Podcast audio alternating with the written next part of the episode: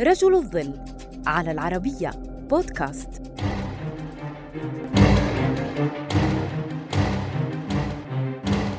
سوفيتي قديم ومحارب فذ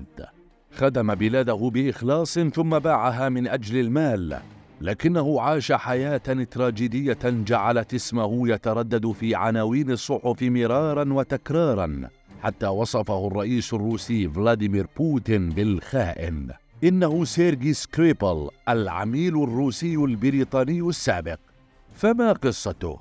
ولد سيرغي سكريبال بمنطقة كالينغراد السوفيتية عام ألف وتسعمائة وواحد وخمسين، وتميز أثناء طفولته بقوته الجسدية، ما ساعده لاحقاً على الانضمام لنخبة القوات المحمولة جواً المعروفة باسم ديسانتنيكي، كما كان من أوائل المحاربين بأفغانستان عام ألف وتسعمائة وتسعة وسبعين، قبل أن يلتحق بالأكاديمية العسكرية الدبلوماسية في موسكو، حيث رصدته المخابرات العسكرية وجندته للتجسس في أوروبا. في بداية خدمته تم إرسال سكريبال إلى مالطا، حيث كان أداؤه مرضياً لرؤسائه، فدفعوا به لوظيفة واعدة في العاصمة الإسبانية، وكان ذلك في عهد بوريس يلتسين عندما كان المال شحيحاً في روسيا، ما أثر على الظروف المادية لضباط المخابرات المتمركزين في الخارج،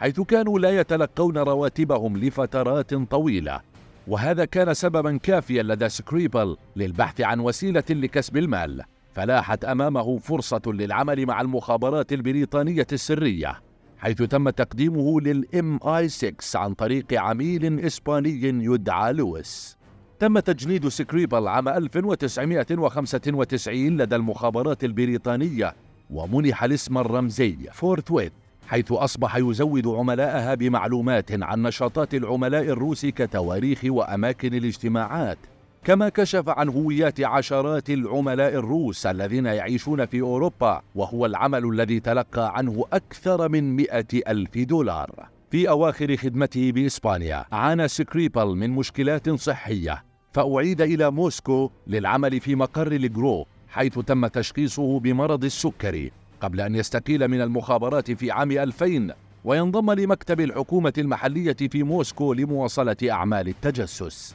في ديسمبر عام ألفين وأربعة تم القبض على سكريبال بتهمة التجسس، وحكم عليه بالسجن ثلاثة عشر عاماً في معسكر عمل، لكنه بعد قضاء أكثر من أربع سنوات في السجن تحرر ضمن صفقة تبادل تجسس رفيعة المستوى قادتها الولايات المتحدة وحليفتها المملكة المتحدة، أسفرت أيضاً عن إطلاق سراح عشرة عملاء روس كانوا يعملون ضمن حلقة تجسس روسية في أمريكا حملت اسم البرنامج غير القانوني. إثر ذلك استقر سكريبال في بريطانيا، حيث اشترى منزلا في سالزبوري، لكنه تعرض في السنوات التالية لسلسلة من المآسي الشخصية، حيث توفي زوجته لودميلا في عام ألفين واثني عشر بسبب السرطان، كما توفي بعدها ابنه الذي كان في الثالثة والأربعين قبل أن يفقد شقيقه فاليري.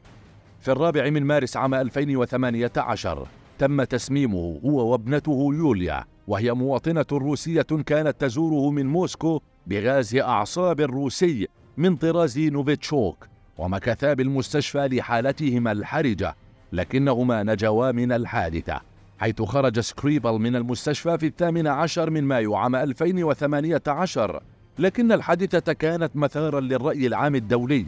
حيث حقق فيها جهاز المخابرات البريطاني واتهم فيها الروس، بالإضافة لاعتبار الغاز المستخدم محرماً دولياً. اليوم يقضي سكريبال ما تبقى له من حياته في أحضان بريطانيا بعد أحداث مؤلمة، ونجاته من الأمرين: السجن والموت.